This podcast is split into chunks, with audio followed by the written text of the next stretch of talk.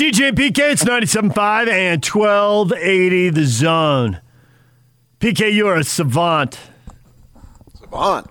Yeah, I checked a few lines last night on Talking Sports. We put up the Utah BYU line and checked some other lines so I can talk to you about them and have you know have a few thoughts prepared and all that. And uh, in the last segment, you just said uh, you were driving back to St. George after the game, and your wife said, "Well, of what I've seen, I." I think uh, I think Utah's got to be the favorite going in the game, and you said, "Yeah, I think you're right. I think Vegas is going to have them about a touchdown favorite." The line opened Utah by six. It moved to Utah by seven. And also, they set the over under at 47. So if Vegas hits both these numbers on the on the head, that means Utah 27, BYU 20. That's where this thing would be tracking. If Vegas is spot on. It seems reasonable to me, obviously. That's why I went with it. It's ballpark, right? You know what we were doing to make sure, because we're driving very late at night back to St. George. She bought a large pack, single pack of M and M's, but to make sure we stayed awake. Once we got to Mesquite or close to Mesquite, she gave me one M and m at a time. you're, you're so, growing up in San Diego, I went to SeaWorld plenty of times and saw plenty of shows because I my grandparents' generation all stayed in San Diego, so I had plenty of great aunts and uncles and grandparents and let's take and they all had the same idea, right? They I don't think they knew how often we went to the zoo and SeaWorld when we were seven, eight years old. and and they always have the animal do a trick and then they they give them a snack. It's like if you drive another mile, PK, and stay awake, you can have another M and m Yep. They wear this little pouch on their belt, and I, I, I always think it must be gross. I mean, what have you got in there? Like like cut up catfish or something? I mean, what what, what have you got? You got some some carp or something? And those seals would do whatever it took to get one more snack. Yeah, I'll put your awake. I'll put your stupid ball on my nose. Sure. Well, it worked, so you got that going for you. We arrived at our destination safe and sound, if not fatigued. So, we have already discussed at length about what a disaster the opening weekend was for the Pac 12 North specifically and the Pac 12 generally. Because obviously, if everybody in your league wins, then when you play each other, you get a lot of credit. Now, there's just uh, there's not much room for error here. Washington was supposed to be all that. They're going to Michigan. Michigan won their in-state money game, and uh, they beat one of the directional Michigans. I think it was Western. Uh, Western Michigan. It was yeah. Western, yeah, and they beat them like a drum. And Washington got beat by Montana, thirteen to seven. So, where do you want to establish the line, PK? What do you think? Between whom now? Washington and Michigan. Washington at Michigan. Wow, man. I, I think I'd have to go, obviously, Michigan, but I don't know what to make of the Huskies, man. I that was the number one disappointment in the country as far as I'm concerned. Obviously, I'm Pac-12 oriented, uh, and there's just no doubt about that. Everybody knows that. They were But the that, they were the best team to screw up a game like that, but there were several teams that screwed up games like that. And I want to give I want to give a special shout out to Vanderbilt. Losing at home by 20 in a money game, getting yourself blown out in a money game, tip of the hat. Now you're Vanderbilt, yeah, so Vanderbilt. I know there's no expectations for Vanderbilt, and Washington was ranked, so I totally get that. But it's one thing to lose one of those; it's another thing to get blown out. Come on, Vandy. Yeah, but that's like Kansas basketball. It's about Vanderbilt's baseball team. just, you know, they had two of the top ten guys taken in the draft this last year. Uh, so I think I'd have to go right. I, I don't know what to make of Washington yet, but my original thought would be just the low double digits with Michigan. I was thinking Michigan by 14 or 17 because I don't think people really believe in Harbaugh, so it's not going to get crazy. Turns out it's Michigan by 10. Yeah, 10 is what I'm talking about. Oregon and Ohio State. Now, Oregon won, but still people were shaking their heads because they had the lead. It looked, I mean, it wasn't going great, but they, they had the lead, and, you know, Fresno can be decent. And then all of a sudden, Fresno goes, just goes off. It takes a 24 21 lead in the fourth quarter. I think it had been 21 yeah. 7. Oh, yeah, yeah. It was 17 unanswered, I think. Yeah. I saw the 24 21. Now, Oregon comes back and wins, but now they have to go to Ohio State. So anybody who's saying, I don't know about Ohio State, they didn't look great. They had to come from behind in the third quarter. Yeah, on the road against a conference opponent who's supposed to be pretty good again, as opposed to a Mountain West team at home. Okay, I get neither fan base got what they wanted week one, but Ohio State, they look a lot closer to the mark than what Oregon gave us. Ohio State looked extremely explosive. Yes. I mean, I they scored three touchdowns what, on six plays. I know because they, they, they trailed. Fine. There are Ohio State fans who are spoiled beyond belief. It's one no. reason you don't like them. It's no. not the only reason, but they made big plays. And they were behind in the third quarter, I know. And so what? It was a conference game. Fans. Minnesota's a decent program. It was program. a conference road game against a decent program, right? All right, where do you want to they, put the line? They're extremely explosive. I don't believe in Oregon. I haven't all. Well, I don't want to say all season. It's only been a week, but since we first started turning our attention from the NBA toward college football, I believe Thompson, the freshman out of Phoenix, is going to end up being the quarterback at some point this season. So um, I think Ohio State's going to roll. I think they beat them by 15 or more, but I would go a little lower in the line. The line opened at 11 and a half. It's gone to 14. Yeah. And yeah. honestly, I look at both of these and think, why hasn't the line gone higher? Uh, why Michigan and Ohio State by 20? I mean, is Oregon really going to stay you want to entice score? people into betting, yeah, and you don't want to scare them away. Other big games, uh, well, USC and Stanford, conference opener in the Pac 12. USC, that was a decent performance against San Jose. So now, San Jose's you know, Mountain West Conference champ coming off a 7 and 1 season. Are they good again? USC beats them, handles them, now gets a Stanford team that just got dominated by Kansas State 24 to 7. Uh, yeah, I think uh, SC people were getting on them because they it took a little bit. Mm-hmm. They didn't They just did. come out and just click immediately, but they, They- still won thirty to seven. Wasn't that the Uh, yeah, final? it was. It was 30 Yeah. to 7. But uh, the passing game, which you're so used to it being awesome, uh, Kedon Slovis, 24 of 36 for 256 yards. And because the game was close enough, they scored 17 points in the fourth quarter. It was 13 7 going to the fourth. Uh, he played the whole game. It's not like he came out and you know they got they got the young guys reps. He played the whole game. 24 36 256. And those are decent numbers. I think those are the kind of numbers the youth should be targeting. USC, though, you expect them to be throwing for 350 because you know they're, well, you expect them to throw it way more than they run it, and they didn't. It was almost perfectly balanced 36 passes, 34 rushes. Well, they got the uh, Ingram kid from Texas at running back, and they're very excited about him. And then they got the uh, the Polynesian kid. Yeah, who's back. but, but Drake London got the carries. And I, I know they're all pumped up about Ingram. They gave him one carry. Now, that may not be how it plays out going forward. Um, yeah, I think you might want. to I'm on the wrong. Never mind. Ingram got 15 carries. Malepeai got 14. Drake London. I'm telling you, my brain's not working. I've been telling Yak all morning. Drake London got 12 carries. Why in the world? How many reverses were they running? receiver. I know. I know. I know. I've been telling Yak all morning, man.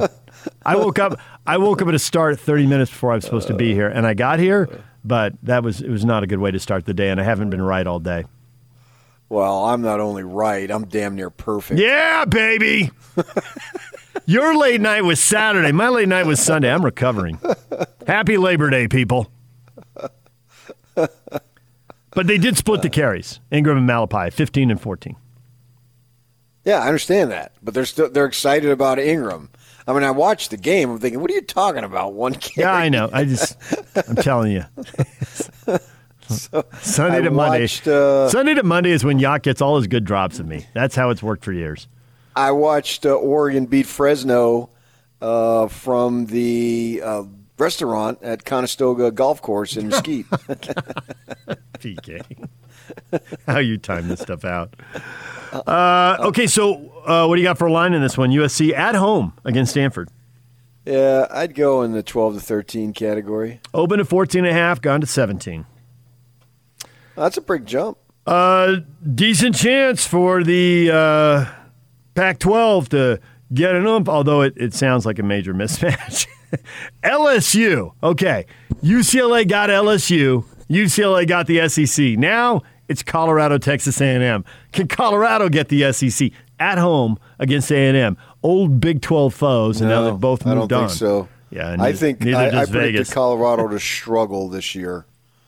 Uh, who they beat? They beat somebody, right? Who I can't remember. Who? Oh, Northern Colorado was that yeah, who it was? yeah, that was a money game. Uh, yeah, right up the, up the road there.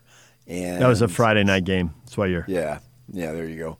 Uh, I'm ex- I'm expecting Colorado to have a real difficult time this year. I could be wrong. I think I was right about UC Los Angeles. I said they're going to be way more competitive. I didn't know how it would translate into wins, but I felt that they were going to be way more competitive. And you got to give Chip Kelly uh, a lot of credit yep. there.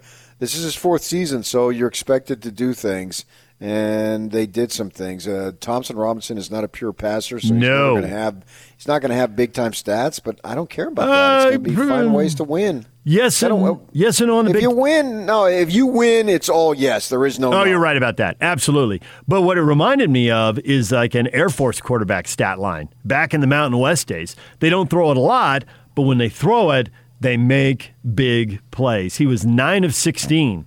That's the high school quarterback at a school that doesn't throw it much. But it was 9 to 16 for 260 yards and three scores. Yeah, that's massive. Right. So you don't throw it often, but when you do, you make a big play. And uh, is it Dulcich? Is that how you pronounce his name? The, uh, mm-hmm. the kid who went 75 yards to the tight end. That was an impressive run after that catch. That was nice. Stop, let a guy fly by, restart, outrun a guy, cut back on a guy. That was that was. Well, he's very athletic and big time, big right? And all that stuff. Yeah. And, they're expecting, you know, he's probably going to be playing on Sundays, as they say. But uh, w- what line are we going on? A and M and Colorado? Yeah. Uh, uh, I'd probably go 17, 18. 17. It is 17. So Colorado expected to get blown out at home by uh, by A and M. The uh, the non-league wins. Your Devils at home against UNLV after UNLV lost their money game in double overtime. Congrats, UNLV. Oh, that's probably got to be what 25, 30. It opened at 30, 30, and no money came in on Vegas. They had to move it to 32 and a half. And Vegas Whoa. hates to do that because where they get hammered now is if Arizona State wins by 31, then they just get crushed. They lose bets on both sides, and it's just awful. It's the one like way a, um, this thing can blow up on the house. The ESPN commentator, Mark Schlereth, the mm-hmm. offensive lineman, is that yeah. his name? Yep. Uh, he predicts Bronco. that yeah, yeah, Super Bowl and maybe Washington too, if I remember. They won some Super Bowls, and he predicts that uh, the Devils are going to completely implode on this uh, all the investigations. Now, where did he go to college? Is it bias built in here? Where did we got anything? I don't think so. No, I don't know where he went. Did he go to small school? I don't know. I'll find out for you. Yeah. Uh, remains to be seen. I mean, they were embarrassing. Eleven penalties in the first half was, as I said earlier last Friday. I said it totally reminded me of the undisciplined Dennis Erickson regime, where Burfict was committing a personal foul on every possession. It seemed, and they were so hesitant to take him out. I mean, they you got to get a handle on that. Or they're going to be a major disappointment. But uh, obviously, Vegas has got all sorts of issues. I think Vegas is going to drift into a further obscurity uh, I think you're right. Them. The thought that they needed a stadium and that's what they needed, yeah, but they got a stadium with an NFL team, so now they're getting overshadowed, as opposed to having a stadium that could be theirs and for all the Vegas events. Yeah, that was the dream. Vegas are from Vegas? Not very many, no, you know, relatively no. speaking. Nope, it's a problem in a lot of Sun Belt markets, and uh, they're going to have to deal with it now. Mark Schlereth is an Idaho Vandal. That's what I thought. Yeah. yeah. That's what I thought. It was a small school. Yeah. Yeah. Uh, chances for wins. Uh, Oregon State's got Hawaii at home, and Oregon State, despite the loss to Purdue, is actually expected to pick up a win there. So, well, uh, who, did Hawaii beat? Hawaii just beat somebody, didn't they? Yeah, but Portland it was State. They they trucked in a Big Portland Sky State. team and they won. Yeah. Yeah, but they're they're gaining momentum, man. They got explosive plays. They had their best game of Week Two in the 2021 season. They did, Okay, yeah. Again, my brain's not working this morning. For a moment, I thought you were making fun of me, and then I'm like, no, No. he's making fun of the coach. Okay, I got that. I'm back with you. not processing info at the right rate this morning. All right, there's a lot of the college football lines for the uh, the big games, and we'll see the Pac-12's rep is on the line with Oregon at Ohio State and Washington at Michigan. So we'll see how that plays out in the conference opener with Stanford and USC. But Utah by seven over BYU right now. That's where that line. That's where that line sits right now going into this week. No line on Utah State. They're playing North Dakota. That's a uh, lower division team, so Vegas isn't going to provide lines on that, just like they didn't have a line on the Utah Weber State game.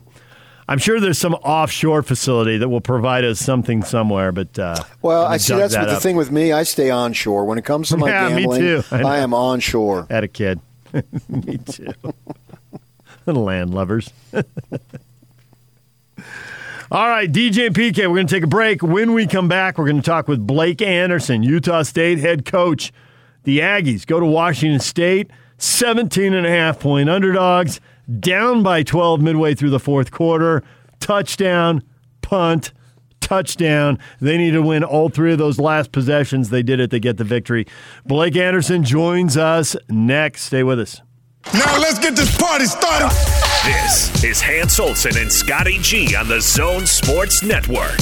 From the Action Network, Brett McMurphy, College Insider. Is it just a matter of when BYU will receive an invitation, not if they'll receive an invitation? Yeah, it's a matter of not if, but when. Sources told me that BYU, Cincinnati, Houston, and UCF would receive an official invite, and it could happen as soon as this month. And I thought all along when OU and Texas went to the SEC, the best scenario for BYU was nothing else happens. Because if nothing else happened with the Big Ten, the Pac 12, the ACC, that meant the Big 12 would survive with eight. They would have to reload. And sources that I talked to this past week said, without question, BYU is the clear cut number one choice for the Big 12. So now it's just figuring out how quickly they can come on board. And by the way, this is all sports. This is not football only. Hans and Scotty G, weekdays from 10 to 2 on 97.5, 1280 The Zone and the Zone Sports Network. DJ PK, it's 97.5 and 1280 The Zone. We're joined now by Utah State football coach Blake Anderson. He's on the Smart Rain guest line. It's no secret that Utah's in an extreme drought. That's why Smart Rain is the solution for any commercial property concerned about water consumption while managing irrigation. Find out more at smartrain.net. Coach, good morning. Good morning. Congratulations. Well, I appreciate that. It was a fun night. Your uh, sports information staff sends out an email with a list of superlatives and notes after the game, and they noted that this is the first road win ever over the Pac 12 and the first time an Aggie coach has won their first game since uh, 1973. It's been 48 years. And watching that game unfold, I'm curious where your guys got the belief because midway through the fourth quarter, you needed a touchdown, and you didn't have one in the game you needed to stop either a punt or a turnover. They'd scored on all three possessions in the second half. And then you needed another touchdown. And that's exactly what happened touchdown, punt, touchdown. Where did they get the belief to pull that off in your first game? You got no history with them. The team won one game last year. How did that happen? You know, it's exactly what I told them it was going to happen. It's, it's the exact game plan we had put in place. Just, uh, you know, really, we, we, we just believed we have to get it to the fourth quarter. We, we felt like that, um, that if we could keep it close, that if we could just kind of stay within reach, if we get it to the fourth quarter, that our style of play and our conditioning was going to, was going to take over. And, um, as you watch the tape, that's exactly what happened. And our kids believed in that. We've worked extremely hard to, to get to a point where we feel like we can run – and outrun people for 60 minutes. It's been grueling to this point. They have uh, accepted it and worked extremely hard and bought in. And I told them before the game that it's going to be a close game at halftime. Doesn't matter if we're 14 down. Don't panic. If we get to a point where we're within reach in the fourth quarter, we will outrun them to the ball. We will start moving people up front better than we were in the first half and we'll uh, we'll get ourselves back in the game, and guys will be there when it matters. And if you watch the tape, they, they just continued to outplay them. They just continued to hustle, and and we made some plays late that mattered enough to to win the game. So uh, it, it was it was a lot of fun to see those guys do what we've asked, buy in the way they did, and play with the effort level that they did. That's that is a great foundation for what we're trying to build. So you do realize now that you won the first game, if you don't go ten and two, you underachieved, right? well, yes, uh, you know that's the thing about this particular game. You know, however many, I'm glad you did the math on how many years because I, I, I had no idea. I just knew it was a long time. Um, yeah, if you don't win the next one and if you don't you don't build on it, then then you just look back and say it was a fluke, and, and it's not. I kids are working. uh, we we did not play our best ball. We made a lot of mistakes, but we played hard, and, and the kids um, really, really tried to do things the way we're asking them to do it. And so you're right. man. if you, you got to go keep winning, you got to build. Everyone becomes more important when you win a game like that, and, and that's what we want in the building. We want the kids to expect that. We want the we want the fans to expect that. So I'm curious. You had uh, you know had some questions about different positions, including quarterback. Uh, did those all get squared away and just sort itself out there in the first game? Are you still uh, questioning some stuff going into the second game? Well, we're still we're going to be detailed about it and, and really research it before we do anything. Obviously, both guys played well in their own in their own way. Uh, we did finish up with Bonner late, just and, and people have asked why. Just experience. I mean, the guy's been been in that kind of situation a bunch and and, and come through, and he did uh, in flying colors uh, on Saturday night. But uh, not going to jump to any conclusions. I told them before we started this process that it wasn't going to be, you know, one play or a stat line. That it was going to be the the overall picture. But uh, I was pleased with both. They both made mistakes that could have hurt us. Ball on the ground with Peasley and, and, and a, a throw that uh, shouldn't have been put in the air from from Bonner that that both created turnovers, and those are things we got to fight. We could have, you know, we could have really just put ourselves in a position where we had no chance. So those are we're we're not a finished product by any means, but um, at that position, um, we definitely want to settle on one guy sooner rather than later, uh, but have not made that final decision as of yet. Now, I was interested to see what you did at the quarterback position when Bonner put that ball up for grabs towards the end of the first half. Uh, saw how you would play it in the second half. In your mind, as you entered the game and then as the game began, as far as the quarterback rotation, was it a set thing or were you going by feel to make the change as you saw fit during the game or did you have it planned? No, we, we told them we were going to alternate series. Wanted them to be prepared and, and didn't want them guessing on who's going next or, what. We we felt like both had done enough work coming into the game to deserve that opportunity. Uh, didn't make the change until late, just based off how the game was going and and and really just leaning on Bonner's experience. I mean, he's had twenty something games under his belt and and been in that situation just so many more times than than Peasley has. So uh, that was really the decision there. But they knew all along we're going to alternate series regardless of the circumstance, and and play you guys. So that just mentally they could be prepared for exactly what to what was coming. The thing that seems like a no doubter is uh, Thompkins is the guy. Uh, on the next last drive, he had the reverse that got you first and goal. And then on the game winning drive, two catches for first downs and then the touchdown. You knew where you wanted to go. They probably knew where you wanted to go, and you were able to go there anyway. Yeah, I thought we did a good job spreading the ball around, but he, but he's just he's one of those guys in space that you always have to account for. Uh, you know, I think he had ten touches, but but both McGriff and, and Derek Wright had eight nine cut touches as well. Got the ball to the backs. We've always put a premium on spreading the ball around. We don't want you to just be able to isolate on one guy. But you're, you're right. Certain guys just stand out, and his ability to play in space, his speed. I mean, the reverse looked good, but it it got ugly real quick, you know, just from pursuit. And he had the extra gear to get around the edge and make what could have been, you know, maybe a two, three yard gain into an explosive and got us down there to, to be able to score. Um, you know, he's, he's dynamic really in every area. You just get him the ball. It's really tough for the first guy to get him down. Just talking to BYU coaches after they played Arizona, and obviously they were down last year and entered the game on a 12 game losing streak. And one of them told me, he said, the transfer portal has just been a game changer, and to the point where last year, depending on who you bring in and what positions you fortify through the transfer portal, that it doesn't even matter what you did last year uh, did, did you see that as far as what you're trying to build here quickly at Utah State? Because obviously you had high profile transfers come in and play and play significant roles that they can make a difference immediately. So it doesn't matter what last year was. Well, it definitely has made an impact. I mean, I, but it, but you watch, there's a lot of guys that were on that team last year that played, you know, just played lights out. I mean, Nick Heninger had an unbelievable game from sideline to sideline, chasing the ball. And, uh, that old line, I mean, there's there's a transfer up there, but that's a lot of guys that have been here before. Bannerman, Marcus Moore. I mean, there's a lot of guys. Uh, I, I'm pleased with how all the transfers came in and helped us. Calvin Tyler and and you know Bonner and, and Justin Rice and guys, you know Bolden. There's a bunch of great transfers that came in and, and helped us in a big way. But but this is a great mixture. Uh, the just the way the previous uh, players have accepted us and, and and just gone out and set the bar for effort and attitude. It, it's been a great mixture, and we've utilized both, uh, building on the foundation of guys that have been here for a long time, but also bringing in some key guys that all are contributing in in in different ways, some more than others. But but we've been pleased with all the guys that we brought in at, at midterm and even in the summer.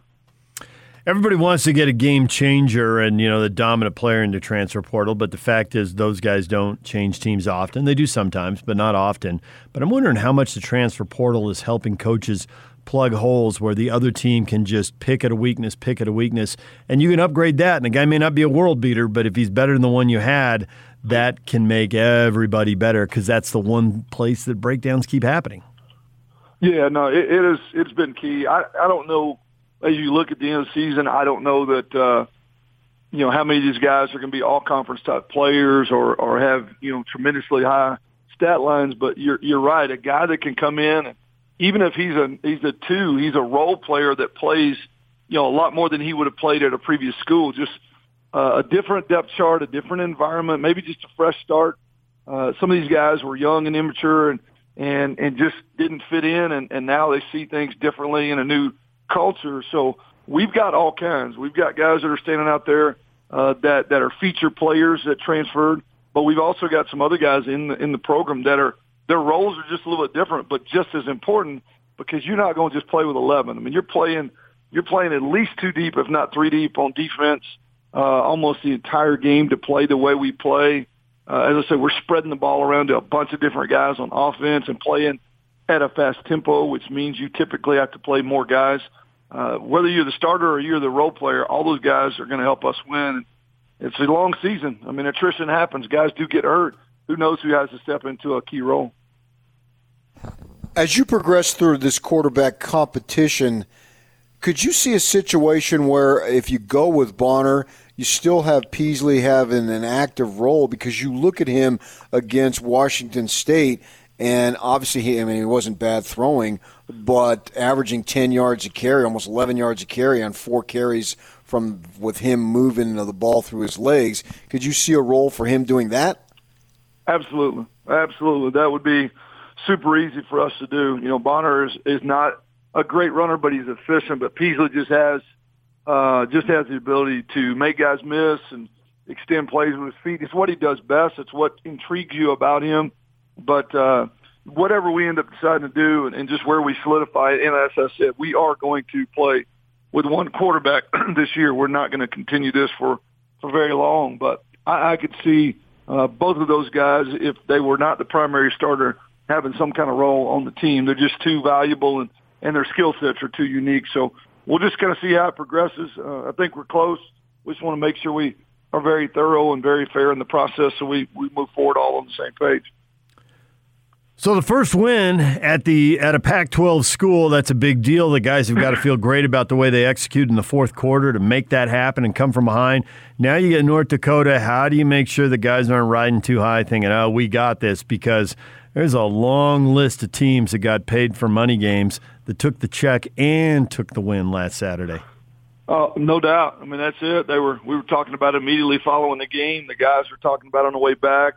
Uh, we're sitting there during a media break, and the the Washington uh, Montana score comes up on the screen. As you can imagine, how the crowd reacted to that. Uh, so you don't have to go very far to uh, to just look and see. You've got to respect every opponent, and you got to play your best. We made so many mistakes. We got a ton of things to fix anyway. I love that we're getting to play at home.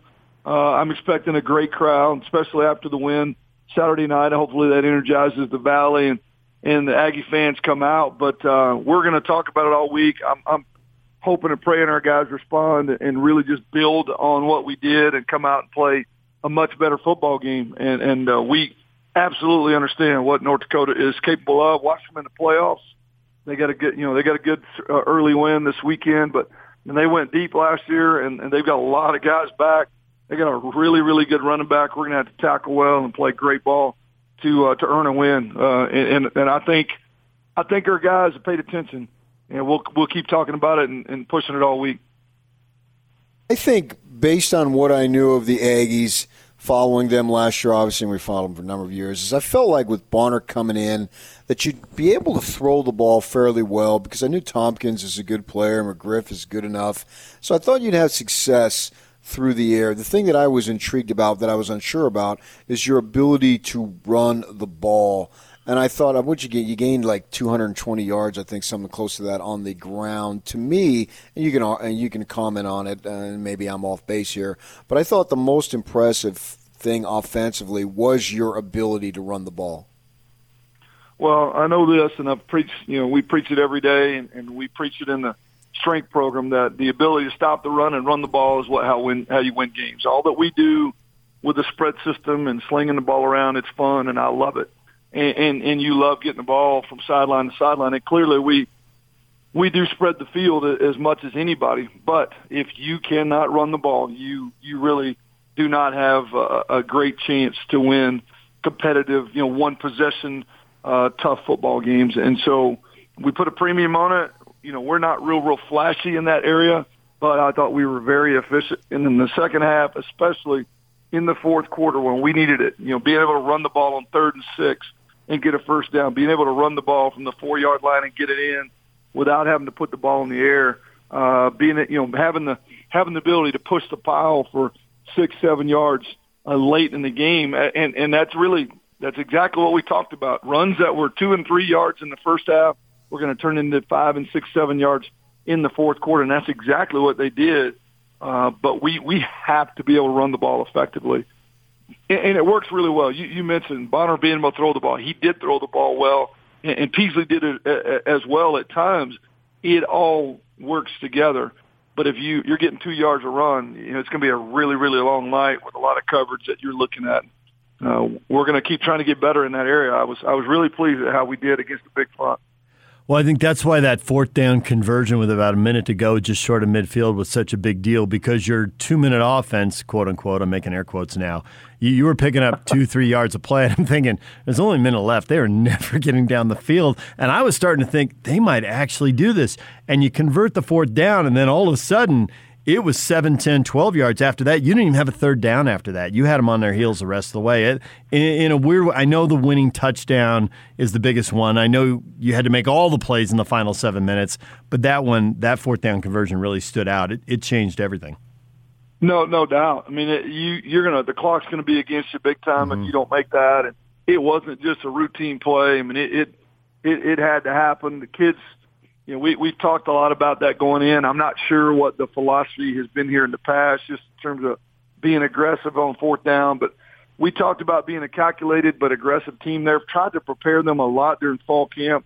Even in some of the scrimmages, we went for fourth down probably more than you typically would to try to just so they don't think of it as some crazy down. It's just do the routine, you know, do the routine thing. And and really, that's what we did. We just kind of ran a typical routine play, and, and guys made it. If you don't make it there, though, clock and, and the, the game is really going to put you in a bind to have a chance to uh, to, to finish that off. And, and it, it was probably the biggest play, I agree, of the fourth quarter.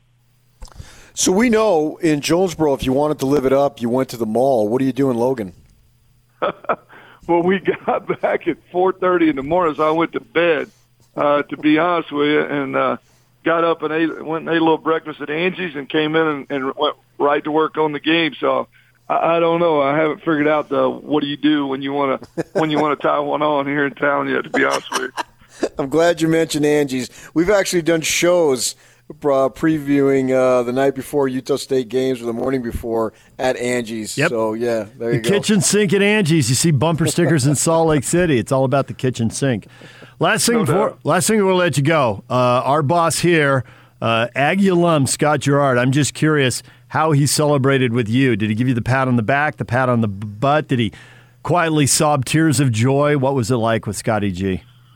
Knuckle bumps and a hug was about it, man. it was a long day. It was a long night. All right. He was pretty happy on the calls. You'll probably hear them at some point. All right, Coach, congratulations on the win. And just tell the guys you know, not to get too high. This was awesome that they won the opening game for you, and it hasn't happened in a long time. But uh, Coach Romney, who the stadium was named for for a long time, uh, his first game to beat Idaho State 136 to nothing. So maybe that's the perfect game. hey, we'll do our best, man. We're we're just we want to find a way, find a way to get a win against these guys. There you go. All right, thanks, Coach. We'll talk to you next week. Thank you, Blake Anderson, Utah State head coach, trying to go to two and zero now with North Dakota coming to town. They beat Idaho State 35-14. It's not 136 to nothing, but it's a pretty solid win. That would have been fun to be in that stadium at Washington State and see that Washington score go up. I bet they went nuts. Oh, for sure. Yeah, Yeah, it's a the, rival. the arch rival going down to Montana. Bah. Of course, then they had their own problems in the fourth quarter. All right, DJ and PK. There's Blake Anderson. Blake Anderson from Utah State, the head coach. Utah offensive lineman Nick Ford was on at 7:30. Samson Nacua at 7 o'clock. If you're getting started late on Labor Day, you miss any of those, they're all up at 1280thezone.com. Blake will be there in a minute, and you can get them wherever you get podcasts, Spotify, whatever. They're all available. Yak make sure they're out there for you if you miss them. DJ and PK. Final word, your feedback coming up next. Stay with us. It's game week for the Utes, and the Zone Sports Network is getting you ready for kickoff. For the first time in two years, it's rivalry week. Kyle Whittingham and the Utes look to make it 10 in a row against the Cougars as the Utes head to Provo for another showdown with BYU. Your home for the best Holy War coverage is right here on the Zone Sports Network. Ah! From Monday morning to the post-game press conference, nobody brings you better coverage of Ute football. You ready? Yeah! The 97.5, 1280 The Zone and the Zone Sports Network. Feedback of the day is brought to you by Oquirrh Mountain Pharmacy. Quit spending time sorting pills. Call Oquirrh Mountain Pharmacy today and have them sort and deliver your custom prescription blister packs free of charge. Call them at 801 252 1000. That's Oquirrh Mountain Pharmacy. Barry talking about the BYU win says that wasn't pretty, but I'll take a win. It's always fun to travel for the team, too. Traveling with your team, one of the underrated joys in sports. It's usually a blast. Of course, it always helps when they win. But it's Uh, cool to see other stadiums, arenas, whatever. I, I don't think I don't think in this case though it's a true travel. well, it wasn't a true road game, but you still got to go somewhere on the road with them. That's Well, fine. I think that the the interest level was because of the new stadium. sure. I mean, if it would have been at Sam Boyd, it might not have been the same zip. no, no, and it was a brand new stadium, right? Yep. Uh, first And we've heard it's there. got bells and whistles, but they didn't have fans there. But you could watch Raider games, and the announcer like, "This place is awesome. It's empty, but it's awesome." Uh, it was it was okay. I mean, it's, it's I prefer to have my stuff outdoors. I mean, I think the Niner Stadium was better. I've been to that a few a couple of times. Uh, been to the Cardinal Stadium. I mean, it's certainly better than what the Chargers played in. You know that old stadium Mm-hmm. there. Uh, I mean, it was it was certainly good enough, and there's no doubt about it. It was it's nice. Uh, I appreciated being in there. They they set up the media to where the visiting media or not the I guess I don't know BYU was visiting, but the they didn't have the the media in the same area. The Tucson media was down the hall, so we weren't in the same area. That's how big it is. And so, and the press box is open air too, which is nice. You didn't have the glass in front of you. Uh, it, you could feel the crowd a lot better because it was open from that. It was at the top. So it was it was nice, plenty good enough. Uh, you know, and let people in early enough, particularly down there with it being indoors because it was you know, blazing hot. I walked by the security to get in, you know, and they check your computer bag and all that stuff, and you could tell the gal was just burning up. I said, "Well, don't worry, November will be here soon enough." She said, "Yeah." I'd much rather live in a place where I can be colder than warmer. I said, "Well, you're living in the wrong place." Jack says BYU's not near as good as last year. I see them as barely making it to a bowl game. Why did the administration of BYU ban cereal? Because when they see a bowl, they choke. Ute fans. I mean that that's a uh, Getting a line it that he early. wanted to use. But He they was all building up to it. Yeah. Yeah. it was like uh, what's his face Kelly on the execution of his team. He set himself up last night in the on the field interview, and it didn't work. The old John McKay line, "What do Mm-hmm. you think of your team's execution?" And he responded off the cuff, "I'm in favor of it." And so Kelly tried to set himself up, and it bombed. Yeah. It didn't work. It wasn't funny. Uh, so, but I give him credit for trying. Uh, and uh, that that bowl there, or the cereal, I mean that line there, he tried to set himself up, and it didn't work. Tao says, Beal, you better play better. or Utah will make it 11 in a row. Immediately got corrected to be 10 in a row, but people were with the gist of what he was saying. But everybody's got to play better game one to game two. If you don't get better over the course of the season, you get beat. This is going to sound stupid, but I think Utah has to play less better, and BYU has to play more better. Yeah, if the okay. Cougars want to win. We got the rest of the week to break that down. I see where you're going, though. and finally, El Buzzard. I'm doing yard work this morning. I thought I'd give this morning show a new chance. All caps. Still terrible! Exclamation point. See you tomorrow at 6 a.m., okay? We'll try to do better tomorrow. Yeah, see, I can handle that. Just don't attack my journalism credibility and telling me that I'm plagiarizing a text that the sports information director sent all of us. You can call me a bum and all that stuff, but don't encroach upon Yeah, there were multiple media members who put the same tweet out there, and it was clear. Well, that was BYU's statement. You're reporting. Right. it was obvious. All right, and it was a good statement. That's the one everybody wanted, right? That was uh, horrifying yeah, no having him. Yeah. stop the game for 17 minutes to tend to him. That was not good. So that was good news.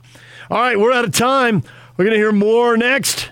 I'm sure Hans wants to talk about his BYU Cougars. I know Scotty G wants to talk about his Utah State Aggies. More college football next on 97.5 at 1280 The Zone.